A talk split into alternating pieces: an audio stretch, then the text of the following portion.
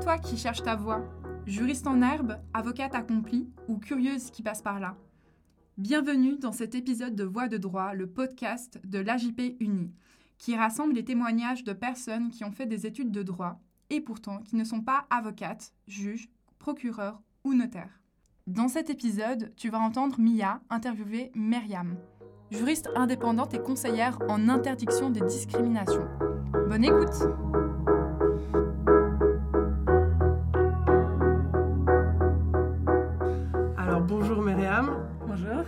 De vous avoir euh, sur notre podcast. On est vraiment très honorés d'accueillir une des grandes féministes euh, de Genève. Euh, donc voilà, merci vraiment d'être venue et d'avoir accepté notre, notre appel. Donc on va commencer par se pencher sur votre parcours académique. Première question un peu simple, d'où vous est venue l'envie d'étudier le droit?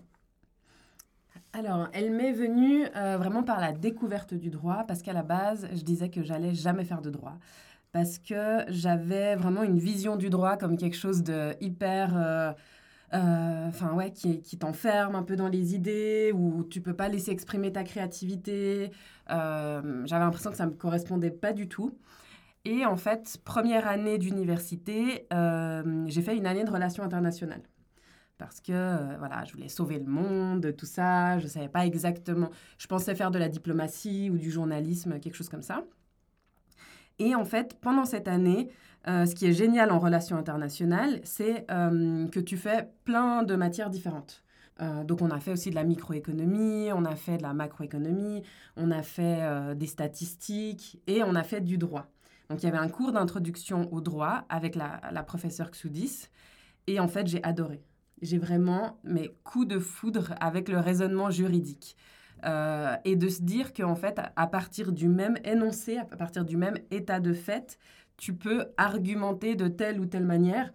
Et tu peux tout à fait laisser exprimer ta créativité, mais il y avait aussi euh, cette structure euh, que, que j'adore aussi, en fait. J'aime bien quand même que les choses soient bien organisées, soient bien...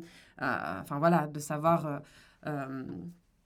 Enfin voilà, donc ça, ça m'a beaucoup plu. C'était vraiment un, un, coup de foudre. Et j'ai eu euh, l'immense chance de rater cette première année de relations internationales. Euh, je l'ai raté d'un demi-point dans un QCM. Et en fait, je l'ai vraiment pris. Euh, d'abord, évidemment, c'était dur, mais la minute d'après, je me suis dit, mais en fait, je ne l'ai pas raté monumentalement dans le sens que ça m'a pas fait me remettre en question de quelles sont mes capacités à, faire des études ou à réussir. Mais je me suis dit, est-ce que c'est pas du coup mon opportunité, comme maintenant je sais que je veux faire du droit, et du coup en relation internationale, ce que j'aurais fait si j'avais continué, c'est que j'aurais dû faire une passerelle, ce qui prend un petit peu plus de temps, ce qui est un petit peu plus compliqué aussi. Et du coup, est-ce que j'ai pas l'opportunité du coup de directement partir en droit et d'être directement spécialisée? Et donc je suis partie en droit. Et là, j'ai commencé euh, donc les études de droit à l'université de Genève il y, avait quand même euh, une grosse différence qui m'a frappée entre relations internationales et droit, c'est que finalement, le droit tout seul, c'était quand même très technico-technique. Mmh. Alors que relations internationales, c'est vrai que tu réfléchis au monde, tu, enfin, une ouverture sur le monde et sur, euh, sur les autres qui est, mmh. qui est, qui est, enfin, à la fin de chaque cours, tu peux avoir un débat, tu peux avoir euh, une discussion, tu peux aller faire des recherches. Et le droit, c'est vrai que c'est technique, technique, technique. D'accord. Et du coup, juste qu'on puisse se situer un peu euh, pour euh, nos chers auditoristes, quand est-ce que c'était à peu près au niveau des années que vous avez entamé du coup ce bachelor de droit et de RI aussi d'ailleurs euh, quand vous avez fait votre première année, juste qu'on se situe par rapport à aujourd'hui? Ouais. Alors 2010, non 2011 j'ai commencé RI et 2012 j'ai commencé le droit. D'accord. Et du coup vous aviez l'impression en fait d'avoir peut-être perdu un peu un aspect de RI qui vous plaisait. Est-ce que vous avez réussi à le combler d'une manière ou d'une autre dans vos études de droit? Dans les études non. Non, parce que ça reste, ça reste très technique. Hein. Euh, peut-être dans... Je ne saurais même pas de quel cours parler euh, pour... Euh, peut-être, je ne sais pas, droit de la consommation, où il y avait un, un, cours de, de droit international de l'environnement. Enfin, il y avait quelques cours comme ça, où il y avait quand même des notions un peu géopolitiques, le cours de droit international public. mais sinon, non. Alors, c'est vrai que j'adore le droit et, j'adore le raisonnement, mais euh, euh, cette partie-là, je ne l'ai pas retrouvée au niveau des mmh. études, non. Mmh. Et est-ce que après votre bachelor, vous avez entamé un master? Oui. Ok, super. Vous pouvez développer un peu. Où est-ce que vous l'avez suivi Pendant aussi quelle période? Est-ce que vous avez une pause dans votre bachelor ou votre master? Peut-être, je sais pas, ça dépend des Alors, des en fait, ce que j'ai fait, c'est qu'à la fin du... Enfin, la dernière année du bachelor, je l'ai faite à Zurich. Euh, Les cours étaient en, allemand, j'ai passé mes examens en allemand. Et je suis restée là-bas encore le premier semestre du master. Et euh, ensuite, je suis revenue pour faire deux semestres à l'Université de Genève. Mais j'ai aussi euh, pris des cours à l'Université de Neuchâtel parce que je voulais me spécialiser en droit des migrations. On n'a pas ce genre de cours à Genève. Ils étaient proposés à Neuchâtel. Et en fait, il y a un accord entre universités qui n'est pas très connu, mais qui s'appelle... qui s'appelle... euh, J'ai oublié le nom. C'est pas grave, euh, mais euh, j'imagine que les étudiants seront assez malins pour vite faire quelques recherches sur Internet et trouver cet accord qui nous semble assez, euh, Donc, intéressant. Il y a un accord qui, qui fait qu'en fait, on peut aller étudier dans d'autres universités euh, romandes, en tout cas Lausanne et Neuchâtel. Et c'est comme ça que j'ai pu prendre des cours de droit des migrations à l'université de Neuchâtel avec les professeurs Minson Nguyen et Cesla Amarel. Et en fait, l'université te rembourse les trajets de train. Ah, c'est et, euh, et les crédits valent euh, pour, euh, pour tes études. Donc c'est comme ça que j'ai pu me spécialiser en droit des migrations, ce, qui était, ce qui était vraiment un sujet de prédilection pour moi. Donc, c'était un master de droit général à Genève. Exact, suiviez. droit général. Ok, ouais. super. Et vous J'ai inventé ma Ouais, spécialisation en fait. c'est ça, mais c'est génial. C'est justement un peu une des chances aussi du master de droit général, c'est qu'on peut aussi un peu choisir aussi d'autres spécialisations. Et donc, euh, vous avez fini ce parcours universitaire euh, donc avec votre master, ou est-ce Mhm. que vous avez peut-être pensé à continuer avec les caves? Oui, alors j'ai continué avec les caves. Euh, en fait, je, euh, ouais, là on parle uniquement de mon parcours académique, mais Oui. il faut savoir que pendant euh, mes études, j'ai fait aussi des stages Oui. et j'ai travaillé aussi dans certains domaines. On en parlera après, ouais, il me évidemment.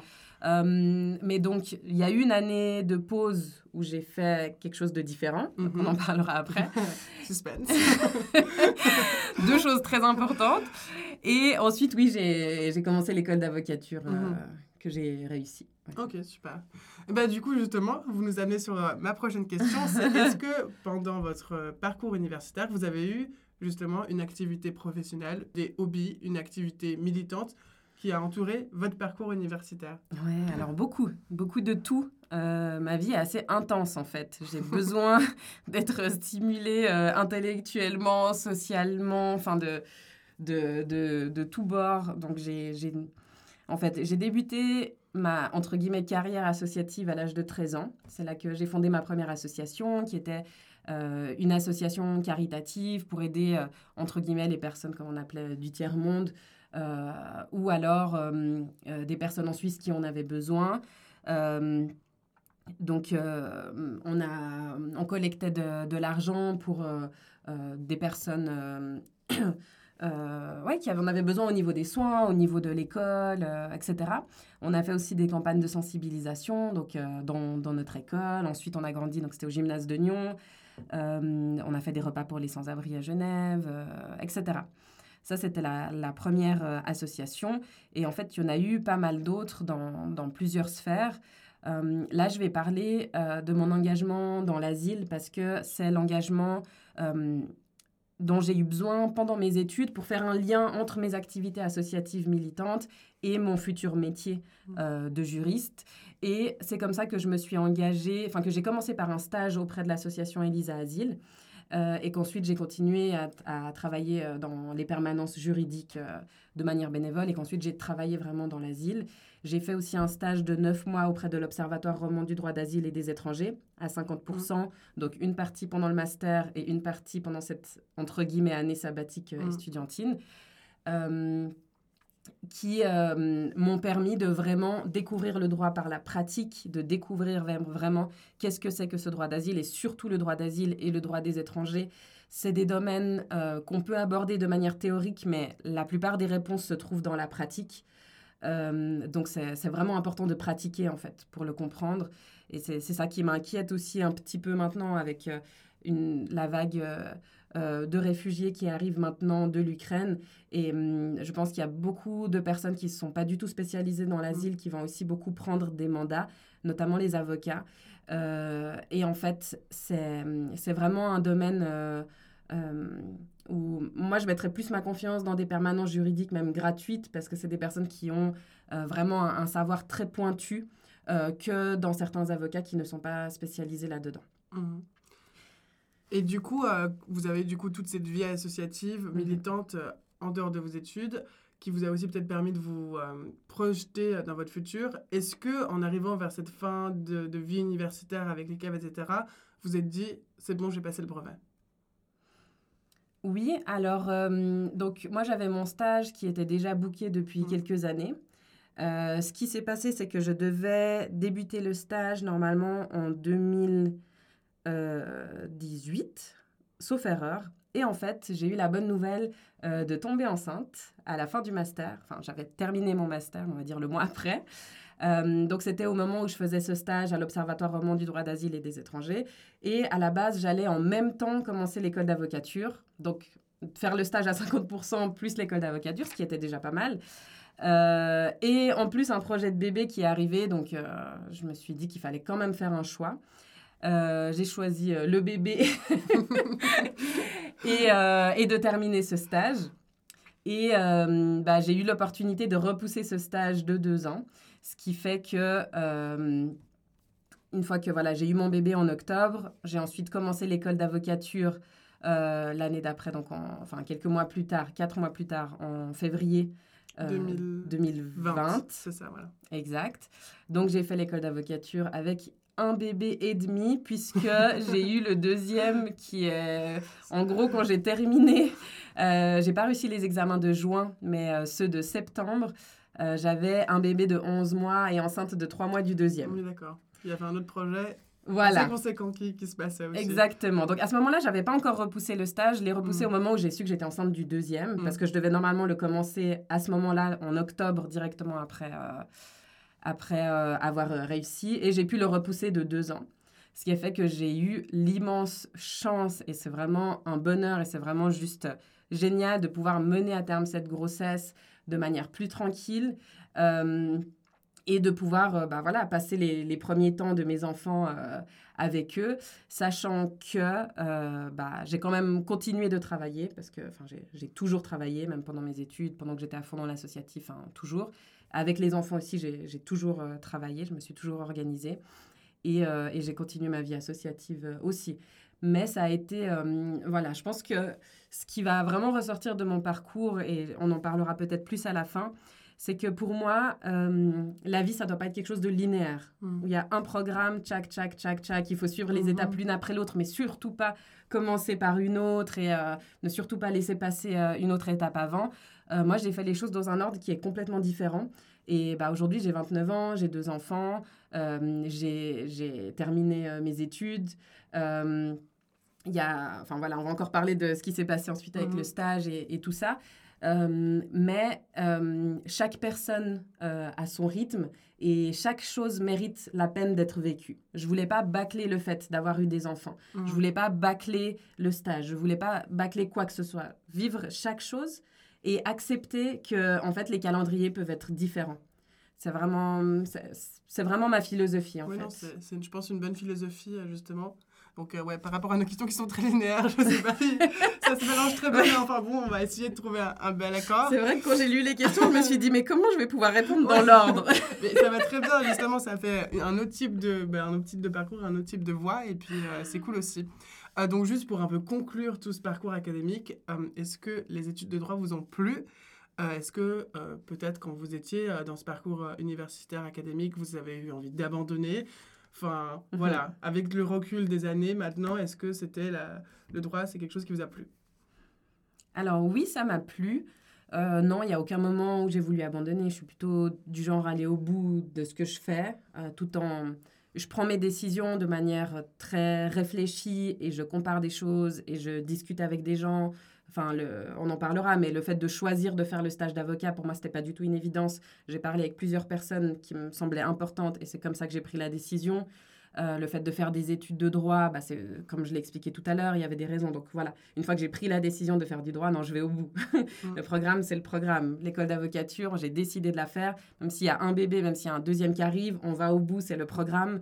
On suit le programme. Euh, voilà, je pense que c'est important pour moi, en tout cas, de me fixer des objectifs et de me donner les moyens et d'aller au bout. Donc je tremble pas beaucoup au moment où je fais les choses. Mm. Je souffre, oui, quand, euh, parce que hum, tout ça, c'était pas facile. Mm. Enfin, je veux dire, euh, à avoir un bébé qui dort pas alors qu'on fait l'école d'avocature, euh, à Mm. l'été. euh, Enfin, il y a, il y a plein de parties euh, qui étaient difficiles. J'ai eu la nausée pendant certains examens Mm. parce que mon bébé euh, à l'intérieur avait à peine deux mois et demi. Enfin, euh, donc les choses ne sont pas faciles, mais c'est vrai que je ne doute pas beaucoup une fois que je me lance dans quelque chose. Mm. La base de la question, c'était ah oui. Et les études, oui. Alors j'ai apprécié. Après, ce que j'aurais fait différemment, c'est peut-être prendre un peu plus à la légère certains cours, être peut-être plus dans la réflexion de comprendre vraiment l'essence des choses plutôt que de travailler, travailler, travailler, parce que j'étais beaucoup dans cette optique. Il faut faire des résumés de tout. Il faut retranscrire les notes de Mhm. tout. Il faut. Et je voyais certains étudiants et étudiantes qui euh, travaillaient peut-être cinq fois moins que moi. Euh, et pendant les cours, ils prenaient peut-être pas des notes de manière aussi frénétique, qui écoutaient et en fait, à la fin du cours, ils avaient compris et ils n'avaient pas besoin Mm. de, de prendre euh, trois heures à faire un résumé. Ou alors, ces personnes prenaient des résumés qui existaient déjà et Mm. tout simplement, ils se les appropriaient. Mm. Donc, je pense que j'ai fait beaucoup de travail qui n'était pas nécessaire. C'est peut-être ça que je ferais différemment. Euh, et c'est ça que j'ai fait différemment, en fait, euh, à l'école d'avocature, parce que j'avais pas le temps, en fait, de travailler de la même manière que j'ai travaillé pendant les études. J'avais pas le temps de travailler autant que travaillaient les autres étudiants. Donc, les trois ou quatre heures où je, je faisais garder mon bébé pour travailler, il fallait travailler efficacement. Il fallait vraiment aller à, l'essentiel. Je vais pas faire un résumé de quelque chose que j'ai pas compris. Il fallait comprendre la chose. Il fallait vraiment maîtriser. Donc là, par contre, euh, le- le fait d'avoir eu un bébé, ça m'a vraiment donné l'opportunité de vraiment apprendre à réviser de manière efficace. Mm. Donc ça, ça a été vraiment ma chance. Et la deuxième chance que m'a apporté ce bébé pendant l'école d'avocature, c'était de un peu dédramatiser les choses parce que euh, bah, si mon bébé pleure, si mon bébé veut jouer, si mon bébé a besoin de moi, je dois m'en occuper. Donc je me retrouve à jouer alors que tous les autres sont en train de réviser. Et je sais que moi, euh, si j'avais pas eu d'enfant à ce moment-là, j'aurais probablement révisé 24 heures sur 24, j'aurais été tellement paniquée. Euh, Peut-être que je me serais laissée avoir par le stress. J'ai vu des étudiantes, des étudiants qui ont pleuré pendant les examens, tellement il y avait de pression. Mm.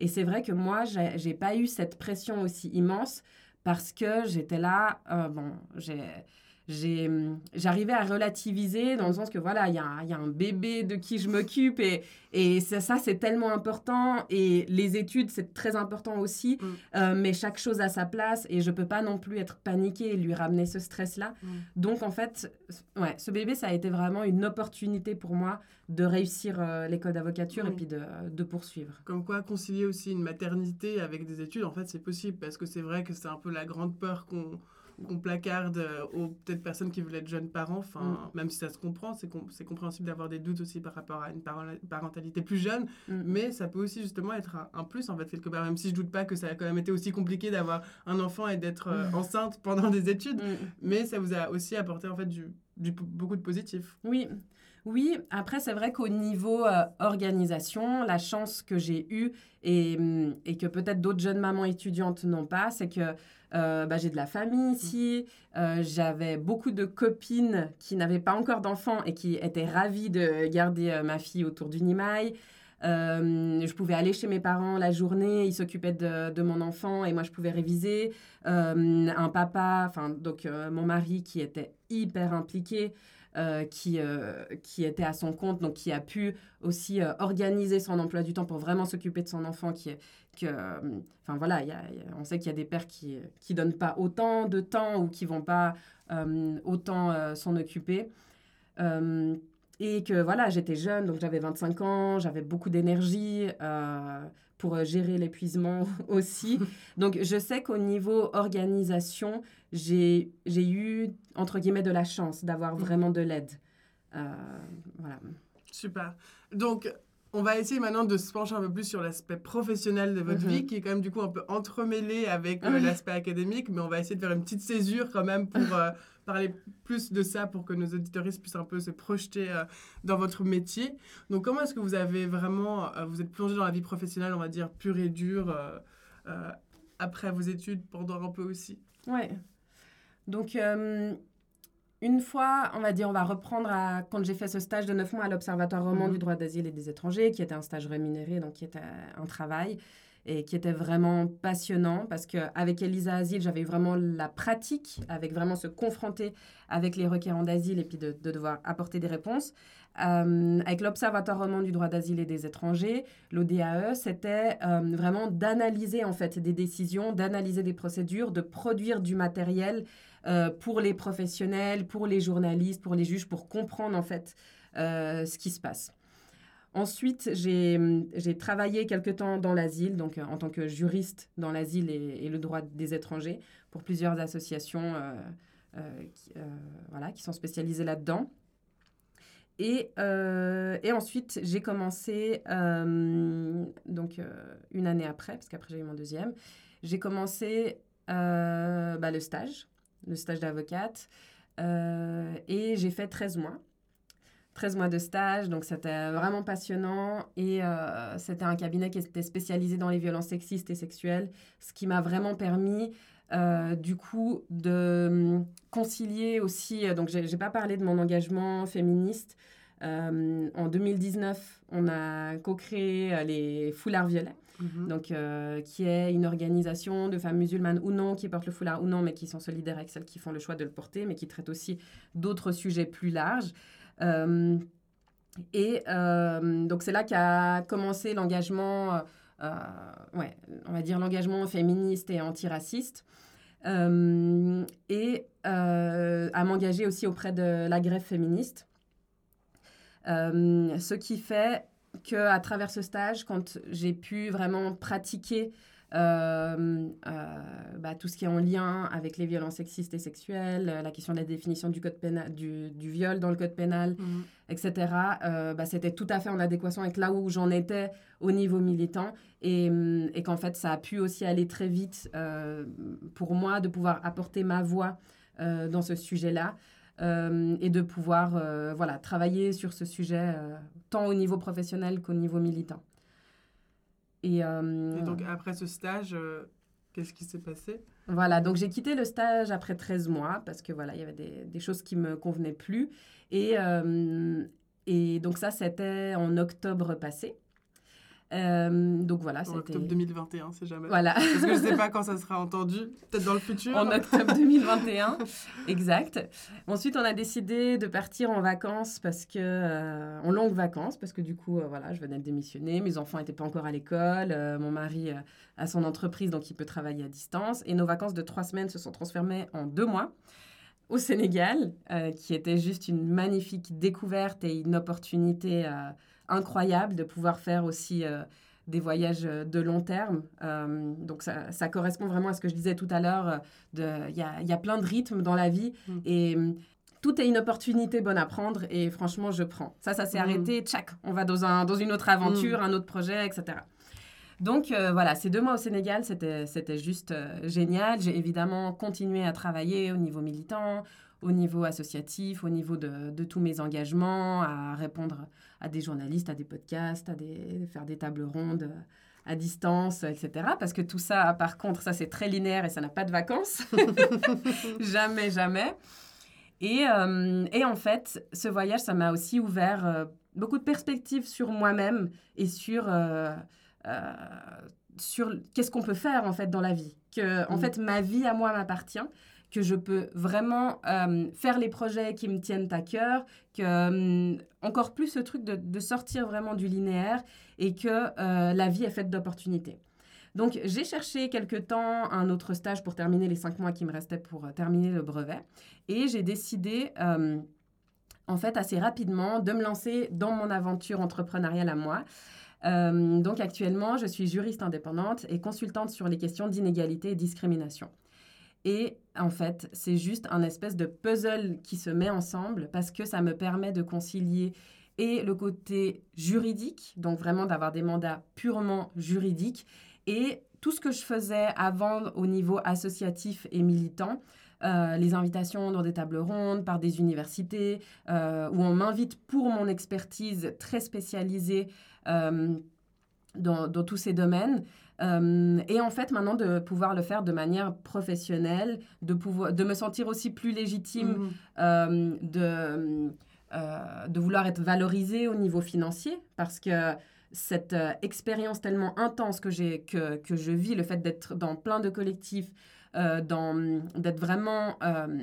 euh, voilà, d'avoir une connaissance accrue du milieu militant au niveau très pratique, mais aussi des connaissances juridiques très pointues sur, euh, sur ces domaines-là. Euh, tout ça, ça, me, ça m'a vraiment forgé une expertise dans toutes ces années.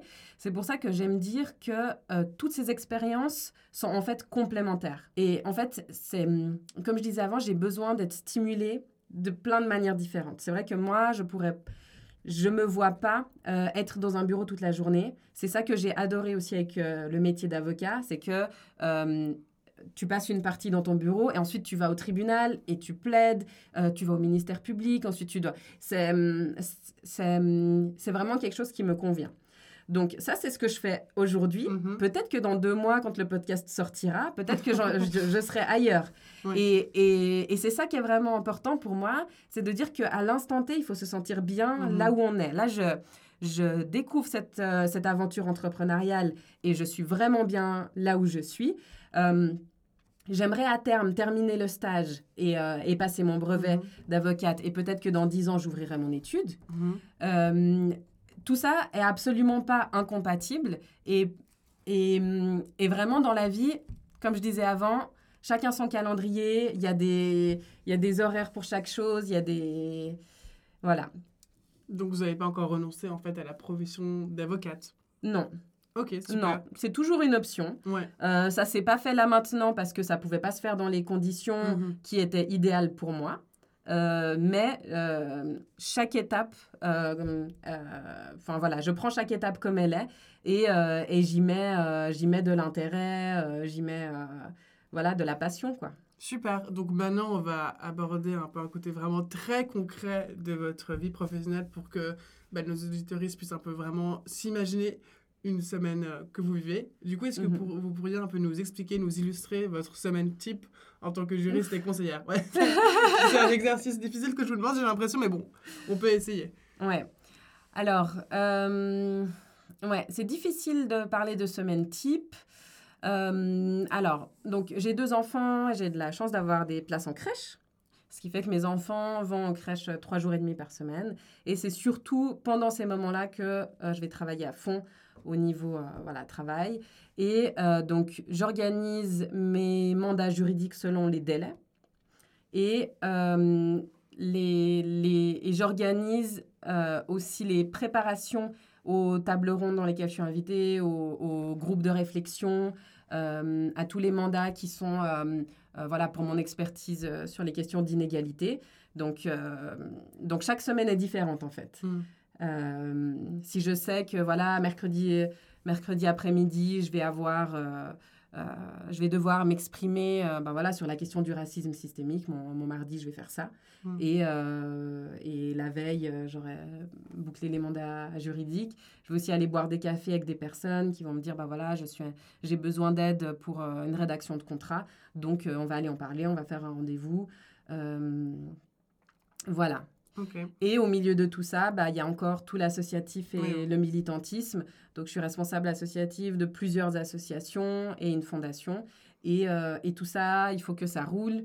Euh, il faut que il faut que voilà que ça avance euh, et, et les choses se nourrissent les unes les autres en fait ce qui fait que hum, bah, ça me permet aussi d'avoir des réseaux qui sont très vastes dans plusieurs domaines différents et que parfois pour avoir une réponse si j'étais spécialisée dans un domaine il me faudrait beaucoup de temps pour avoir une réponse dans un autre domaine et comme mon réseau est très vaste et ben parfois ça me permet d'avoir bah, voilà j'ai déjà les numéros de téléphone j'ai Mm. déjà les connaissances j'ai des liens euh, assez rapides ce qui me permet d'aller plus vite euh, aussi dans, dans certains travaux. Quoi. Mhm. Et est-ce que vous pourriez peut-être développer un peu plus sur ces questions de mandat juridique, un Mhm. peu peut-être expliquer, développer qu'est-ce que ça veut dire pour peut-être quelqu'un en, en début de bachelor ou même pas Ouais. encore à l'uni qui comprend pas forcément qu'est-ce que c'est un mandat juridique en fait. Mhm.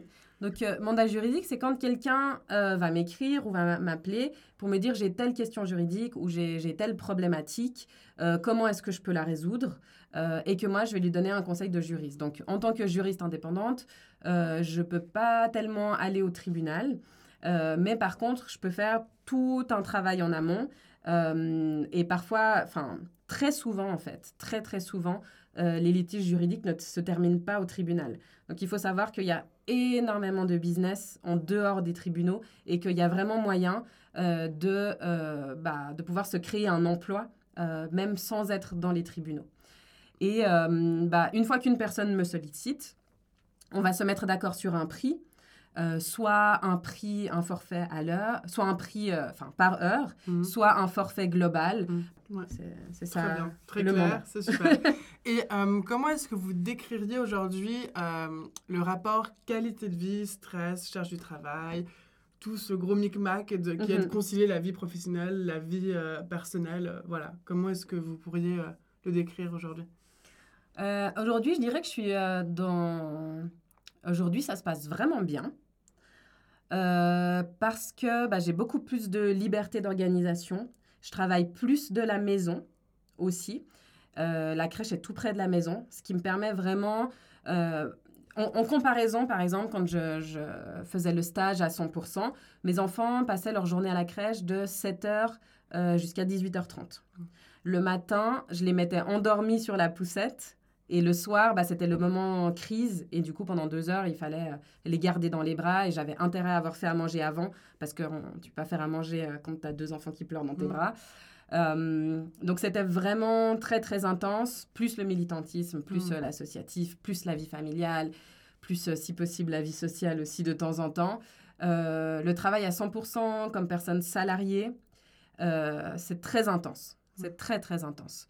Je pense que ce, le faire pendant le stage, c'est vraiment le mot sacrifice. Mm. Euh, tu le fais parce que euh, tu as un objectif derrière. Euh, qui est un jour, voilà, de, de, pouvoir avoir un salaire qui augmente, de pouvoir avoir des contreparties, de pouvoir mieux organiser ta journée, etc. Mais pour moi, voilà, c'est absolument pas un idéal de vie. Donc aujourd'hui, vraiment, j'ai beaucoup plus de flexibilité. Euh, de pouvoir euh, m'organiser, de prendre des temps de qualité. Aujourd'hui, mes enfants, ils se réveillent le matin. Quand, euh, enfin, maintenant, je les amène le plus tard possible et puis je vais les chercher quand il fait encore jour. Hmm. c'est quand même très, très différent. Et, et, en fait, ouais, le, le temps de... Si j'ai besoin de faire une sieste dans la journée, eh ben, je ne suis pas quelqu'un qui fait vraiment des siestes, mais pour dire si j'ai besoin de me poser une demi-heure sur le canapé, actuellement, je le fais. Et ça augmente ma productivité au travail. Mm. Je suis vraiment euh, hyper efficace. Et donc maintenant, encore une autre question très concrète par rapport à toutes ces discussions qui sont super intéressantes. Euh, donc, euh, est-ce que votre métier vous plaît? Bon, j'imagine qu'on a compris la réponse, mais surtout, c'est est-ce que vous pourrez donner un point positif et aussi peut-être un point un peu négatif de votre activité professionnelle aujourd'hui? Mhm.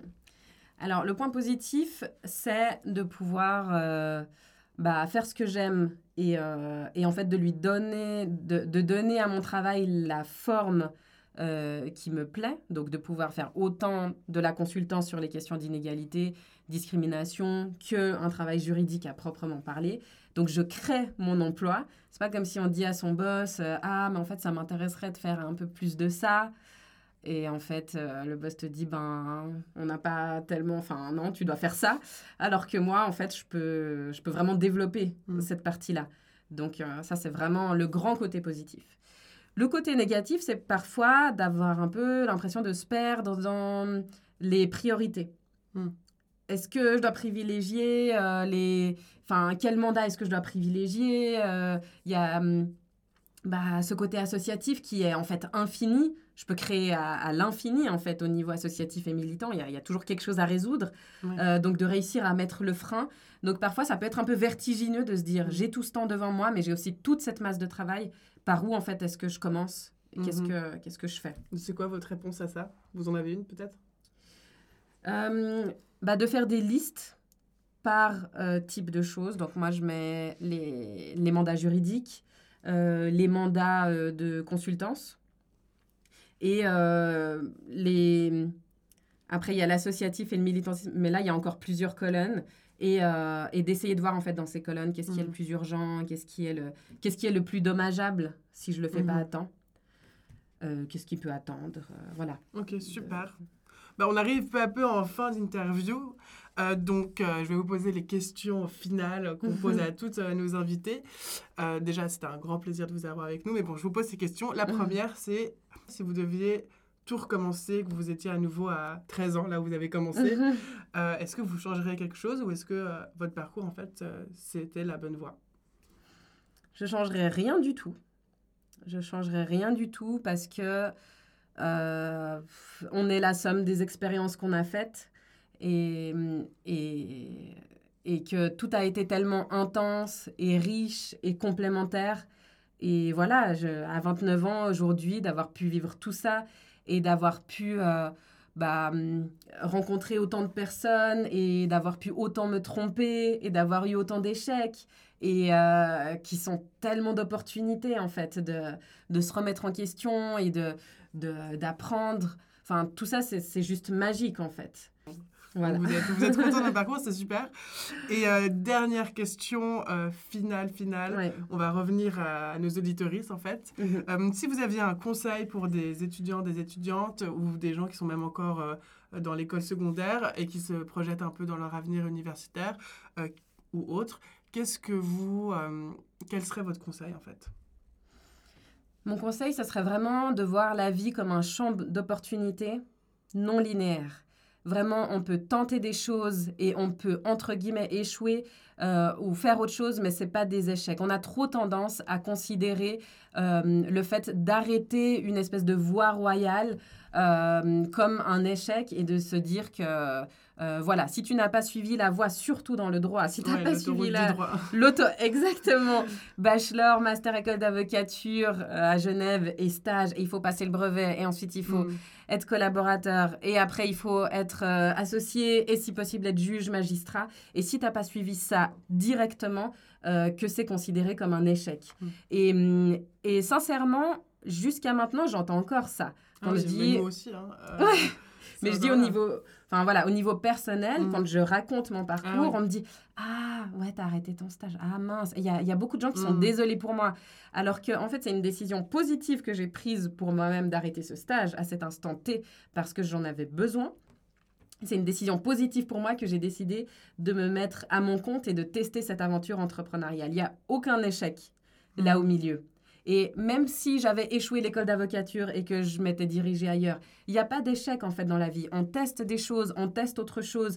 Et, et je pense que c'est important aussi de, de, de s'entourer de personnes positives à l'esprit ouvert. C'est hyper important parce que sinon, on se fait tirer vers le bas et on a l'impression que sa vie est un échec. Et aucune vie n'est un échec. Mm. Euh, Il y, a, il y a tellement de manières de vivre et il y a tellement de manières de gagner de l'argent. Mm. De gagner de l'argent pour vivre. Il y a tellement de manières différentes. Et surtout dans le droit. Et c'est pour ça que j'ai été tellement ravie de découvrir votre podcast. Merci beaucoup. Parce que, enfin, enfin, on en parle de toutes ces autres voies qui existent et qui vont, je pense vraiment que votre podcast fait quelque chose de révolutionnaire dans le milieu du droit, très sincèrement, parce que dans le milieu du droit, il y a beaucoup de déprimes, il y a Ouais. beaucoup de dépression, il y a beaucoup de personnes qui ne trouvent pas de stage, il y a beaucoup de personnes qui supportent pas le stage, parce que la, la norme dans un stage, c'est d'être mobé, il faut le dire aussi malheureusement, euh, de se faire harceler sexuellement, c'est la norme en fait. Mm. Il y a beaucoup de personnes qui ne le supportent pas, ce qui est tout à fait normal, Mm. et qui vont carrément quitter le domaine du droit, alors que ce domaine, c'était quelque chose qui leur plaisait. Le fait que le droit aussi, c'est un milieu, c'est un espèce de milieu fermé quand Ouais. même, Ouais, ouais, ouais. où c'est un peu, voilà, toujours les mêmes personnes, euh, euh, ça peut être un peu difficile de sentir qu'on peut se faire sa place. Et, hum, et en fait, je pense que vraiment votre podcast amène quelque chose de se dire il n'y a pas une seule voie. Il y a vraiment plein de métiers qui existent et moi aussi je pourrais faire ça. Mhm. Et c'est pas parce que je rate mon stage, pas parce que je ne trouve pas de stage, c'est pas parce que je rate l'école d'avocature que ma carrière juridique s'arrête Mm. ou que le métier que je vais trouver qui n'est pas avocat est un deuxième choix ou est, euh, Mm. euh, est plus bas dans la hiérarchie. Mm. On- dans chaque métier, il y a des avantages et des inconvénients. On sait que les femmes qui font le métier d'avocat euh, arrêtent en général assez tôt. Il y a très peu de femmes qui continuent très longtemps et surtout, et encore moins dans, une, euh, dans, dans un poste d'associé. Pourquoi? Il y a des choses à changer. Est-ce que si on avait euh, des parcours moins linéaires, est-ce que ça nous permettrait de le faire quand même? Moi, je me dis qu'aujourd'hui, bah voilà, je suis contente, j'ai déjà deux enfants. Peut-être que dans dix ans, si j'ouvre mon cabinet d'avocat, peut-être qu'à ce moment-là, bah, je pourrais durer dans la carrière. Oui, oui. Euh, Est-ce que si, euh, voilà, on arrivait à prendre le temps de vivre chaque étape de sa vie qui est importante, de les vivre correctement, est-ce que ça nous aiderait pas aussi à durer dans nos métiers? Est-ce que ça nous aiderait pas aussi à se sentir plus en force de réclamer des droits ou même de les exiger? Parce qu'on sait que quand on réclame, on ne va pas forcément nous les donner, mais voilà, de s'organiser pour, euh, pour avoir plus de droits. Donc vraiment, moi, ça serait ça mon conseil. Ouvrez vos esprits, ouvrez, Ouais. ouvrez, parce qu'il y a tellement d'opportunités. Et laissez personne définir que ce que vous faites, c'est une réussite ou un échec. Mm. Personne. C'est soi-même qui définit Mm. qu'est-ce qui est une réussite et, qui est, et, et qu'est-ce qui est un échec. Super, merci beaucoup pour ces paroles super sages, je pense, qui sont vraiment très rafraîchissantes et qui vont justement, je pense, peut-être un peu éclaircir euh, les esprits de, certains et certaines de nos auditoristes qui sont peut-être un peu, encore une fois, paumés ou en réflexion et pas sûrs de- d'eux-mêmes et d'elles-mêmes. Euh, quelque chose à dire pour clore cette interview? Vous avez une dernière remarque, quelque chose? Ben, merci pour euh, l'invitation et vraiment bravo pour ce que vous faites. Et, euh, et vraiment, ce podcast est d'utilité publique. Donc, euh, j'invite tout le monde à, à promouvoir aussi sur les réseaux. Faites-leur de la pub, Ouais, C'est vrai que ça nous ferait plaisir. likez, partagez, enregistrez. Parlez-en à tout le monde. Envoyez-le à votre pote déprimé qui trouve pas de stage. Envoyez-le à cette personne. Euh, qui sait pas où elle va, qui sait pas quel domaine choisir. Vraiment, merci à vous, vraiment. Mais merci à vous, Myriam, c'était un grand plaisir. Et euh, voilà, merci beaucoup pour euh, ce super moment. Merci d'avoir écouté cet épisode, on espère qu'il t'a plu. Si tu as des idées de métier ou que tu connais quelqu'une à interviewer, n'hésite pas à nous contacter via Instagram ou par mail. Notre contact se trouve dans la description du podcast. Si tu veux nous donner un coup de pouce, partage ce podcast autour de toi et à la prochaine